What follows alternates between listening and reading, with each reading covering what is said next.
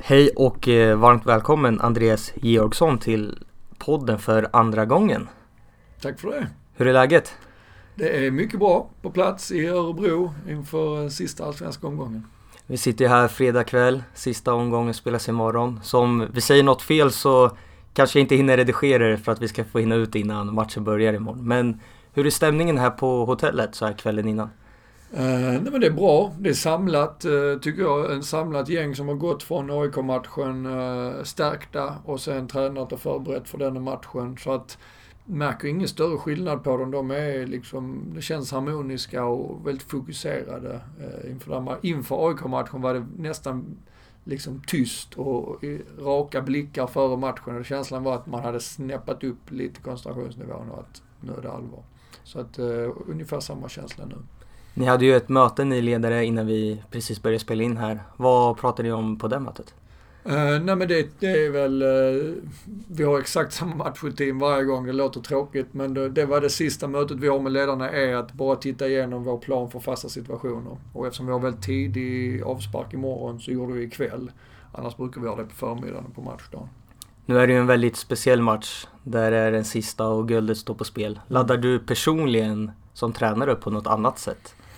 Uh, nej, jag tycker för denna gruppen och för mig som person så ger uh, rutinerna en, en, trygghet och det ger också, det säkerställer att man jobbar igenom varje match oavsett motstånd och anspänningsgrad uh, på likadant sätt. Så att våra rutiner är exakt som alltid och mina, mina likaså. Så att det förändras ingenting.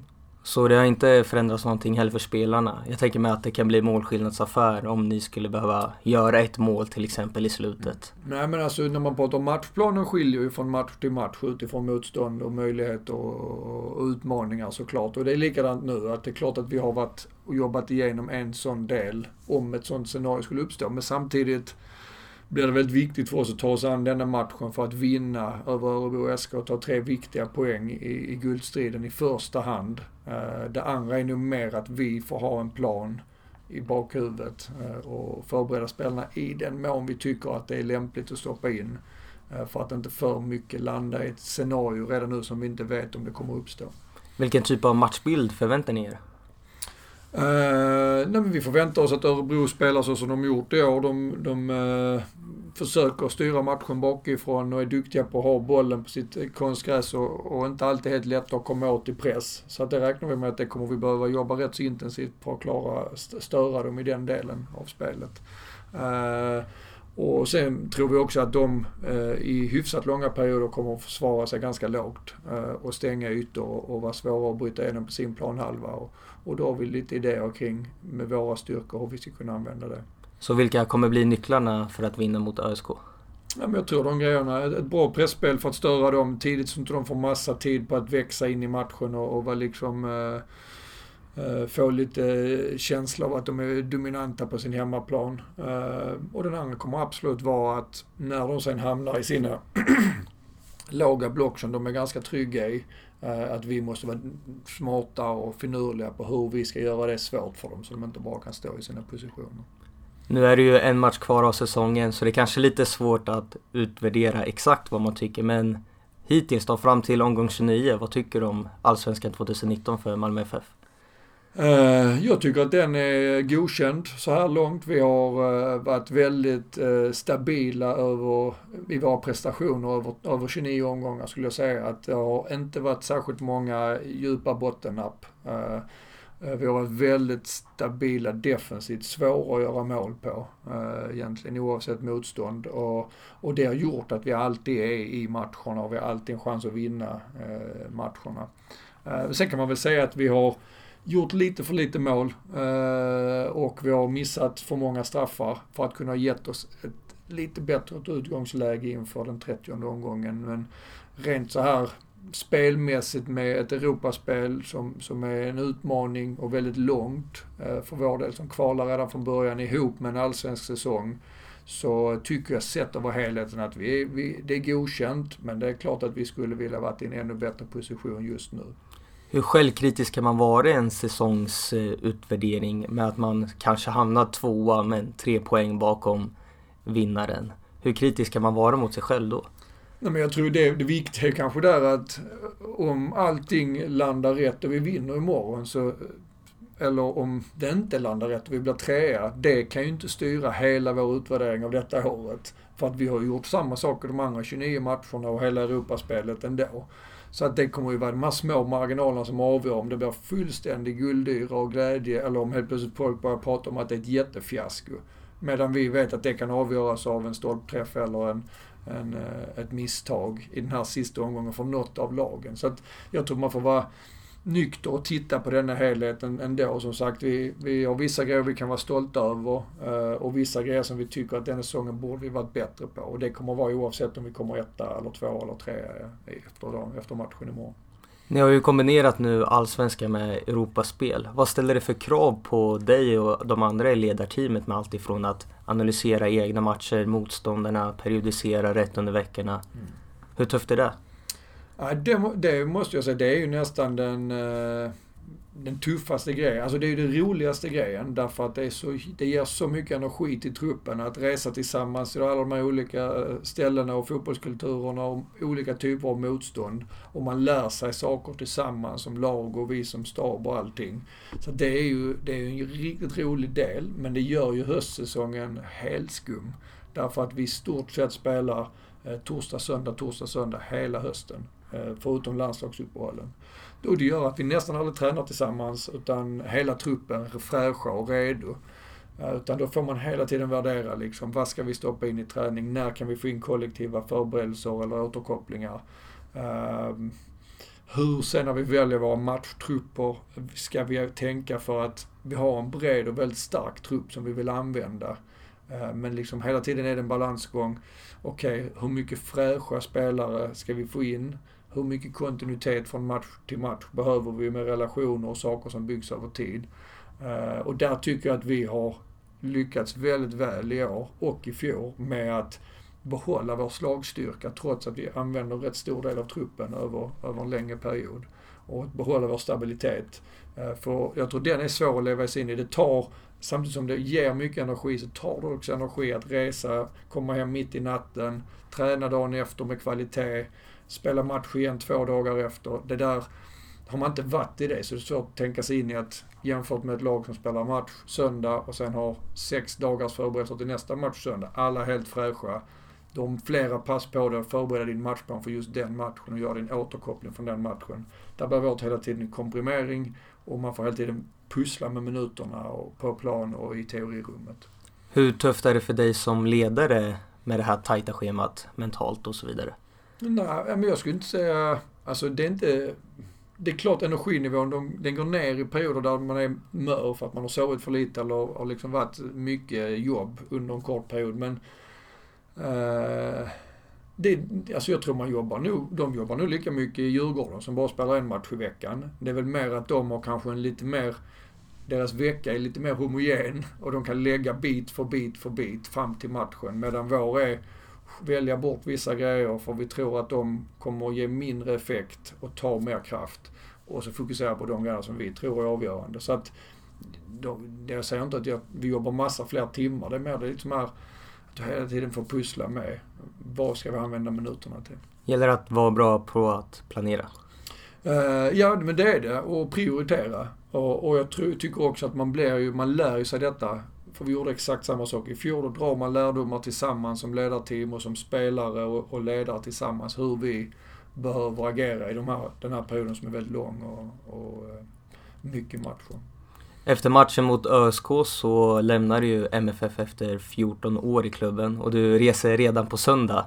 Yeah. Och då ska du flytta till Brentford i, som spelar i Championship. Hur kom den kontakten till?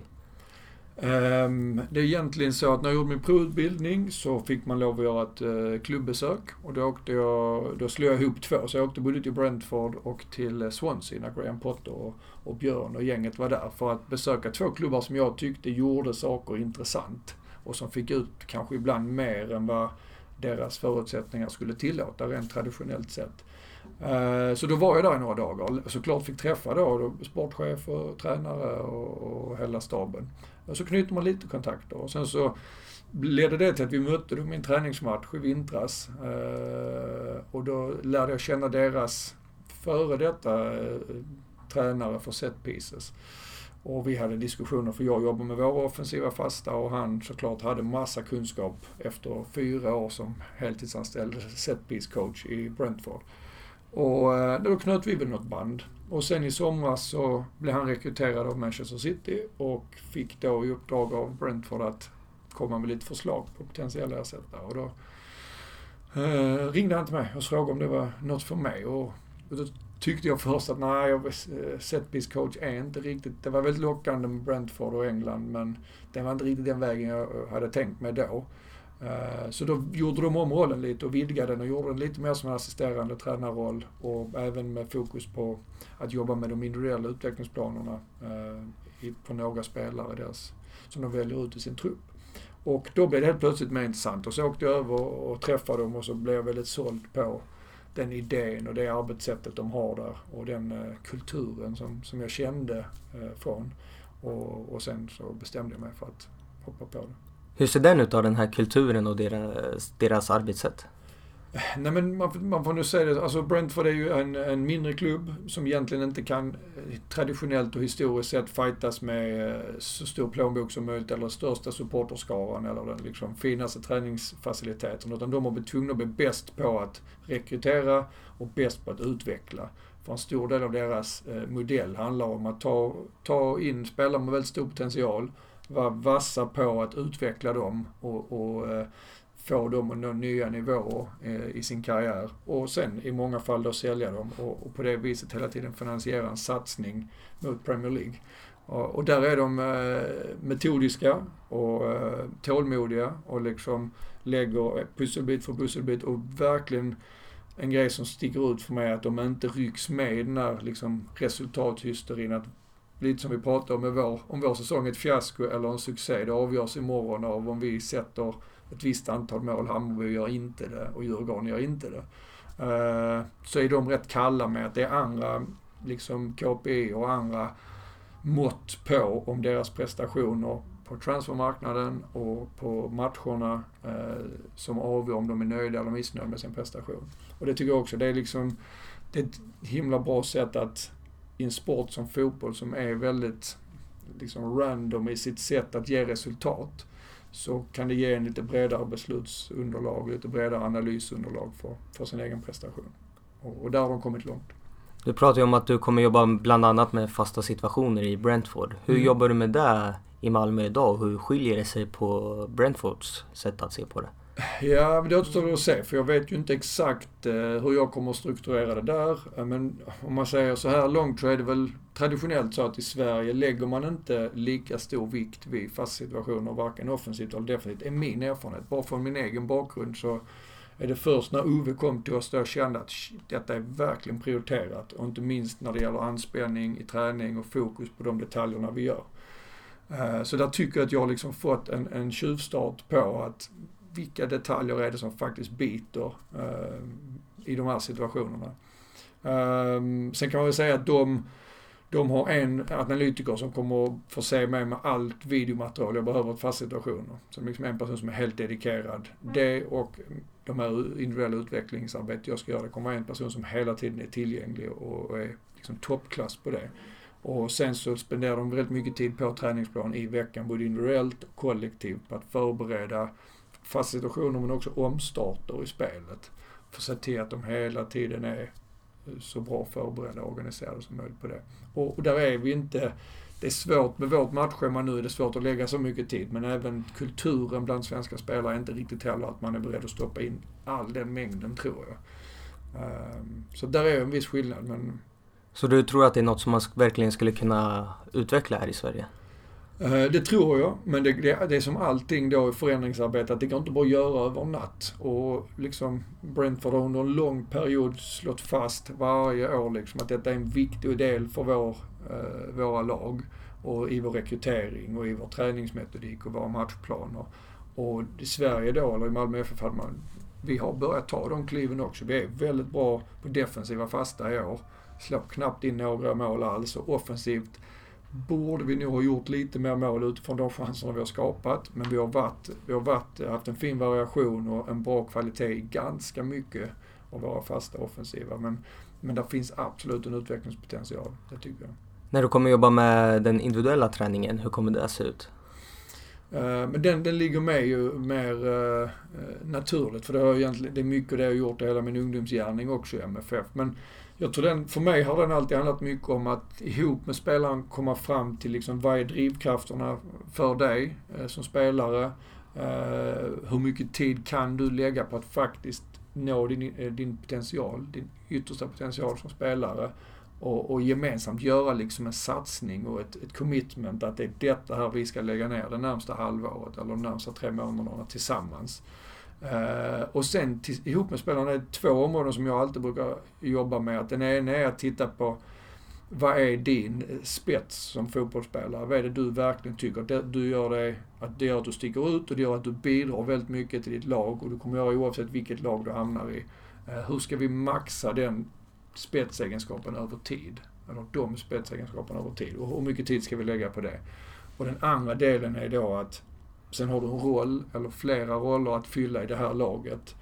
Och då hur mycket tid behöver vi lägga på det för att du ska liksom bidra till så mycket som möjligt idag. Så då pratar vi kanske inte så mycket den långsiktiga potentialen utan om du spelar wingback idag, vilka saker, vilka situationer kommer uppstå så ofta så du behöver vässa dem för att ge laget så mycket som möjligt. Och där kan man väl säga att en ung spelare ligger lite mer med tonvikt åt hans spets och hans långsiktiga potential. Att de grejerna vill vi lägga ännu mer tid på. En ung spelare kan också vara på träningsplanen mycket mer individuellt. Medan en, en rutinerad och erfaren spelare kanske inte är så angelägen om att gnugga upp sin felfot eller sådana saker som, som ska ta tid. Utan de kanske är mer intresserade av att gnugga sin roll i laget. Det som just nu kommer att göra laget 1% bättre. Så att då blir det en balansgång där jag gärna vill ha med spelaren i den diskussionen och den viktningen. Var lägger vi fokus? Men sen också att göra en plan för hur ska det göras och när ska det göras? Så att vi är överens om det.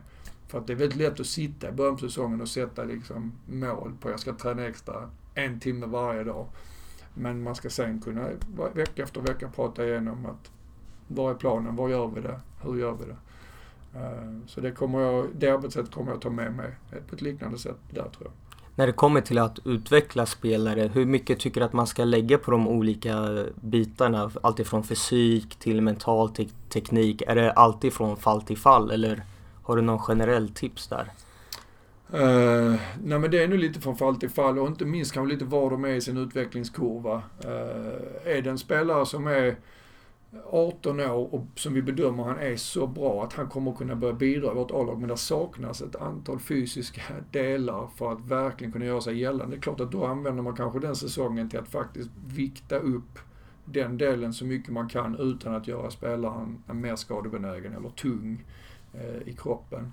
Eh, medan en annan spelare, en 35-årig spelare, kanske inte så angeläget att nöta tekniska moment för långsiktig utveckling. Utan då är det kanske mer att, som jag sa, fila på de grejerna. Om det är en frisparksskytt, låt han spendera lite extra tid på just det som denna helgen och nästa helg kommer att vara, ge en stor effekt till laget. Eller om det är en försvarare och vi vill få dem att bli mer.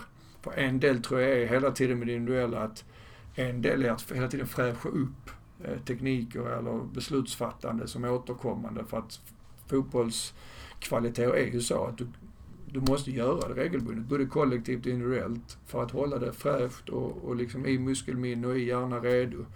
Uh, så den delen behöver alla spelare. Men det är just den här med, ja, men, ju tidigare de är i sin utveckling och ju mer de har kvar av sin potential totalt sett att fylla, då skulle jag ändå säga att då är det mer tid som vi, jag vill få spelarna att jobba med liksom, ja, saker som kanske inte bara kommer att göra laget nytta idag, utan som faktiskt kommer att göra dig att komma så långt du kan som spelare. Nu när du åker till Brentford på söndag, hur ser eh, planen ut för den första tiden? Är det en inkörningsperiod eller? Ja men de är rätt angelägna. De har ju väntat länge och varit väldigt tillmötesgående med att jag ville avsluta bra med Malmö och få inte lämna laget i en position där de spelar dubbla matcher hela tiden och så helt plötsligt försvinner en tränare. Så att de har ju varit tålmodiga med att vänta och de vill få igång mig väldigt snabbt och in med händerna i verksamheten. Men det känns som att vi har enats om att den första veckan eh, och en förberedelse inför Wiggen, eh, som är den matchen, den första matchen jag kommer med, då klart jag kommer vara fullt inne i processen, men kanske ändå lite mer för att se, läsa av, eh, lära in det här liksom hur en vanlig vecka ser ut i förberedelse. Eh, och sen kommer två veckors landslagsuppehåll och då kommer jag kunna ta mig in i de eh, individuella möten med spelare och tränare och komma ännu närmare in för att kanske se när vi startar om. Är det viktigt, de driver väl att jag ska leda den processen i både individuell utveckling och eh, fasta situationer och omstarter på träning. Så att då ska jag vara liksom i full, full fart att driva de momenten på träning. Vad har klubben för mål med den här säsongen? Uh, nej men de, de går för promotion. Det är ett lag som de, de vill, trots då uh, ett mindre lönekuvert uh, än många av de andra lagen i Championship, de tycker att de har en så stark trupp och så bra arbetssätt att de ska slåss om, om uh, uppflyttning. och sen är det inte så att världen går under om de inte gör det i år, är min känsla. Men på liksom några års sikt så är det solklart att det är ambitionen. Pontus Jansson spelar i laget. Har du pratat någonting med honom? Ja, nej men det har jag. Och eh, vi textar lite fram och tillbaka ibland. Och han eh, ser fram emot att få dit mig och liksom få in mig i verksamheten. Så att det kommer vara ett roligt återseende och, och också roligt för att jobba med en spelare som han som är liksom, trots, börjar närma sig de 30 liksom, brinner för varje träningsmoment. För lagets bästa hela tiden. Att liksom ta kliv och utmana sig själv och bli bättre. Så att han kommer att vara riktigt skön kille att gå till plan varje dag med. Känner du att det underlättar för dig på något sätt med att det finns en svensk där som du känner sedan tidigare för att påskynda den här processen vi pratar om att komma in i allt?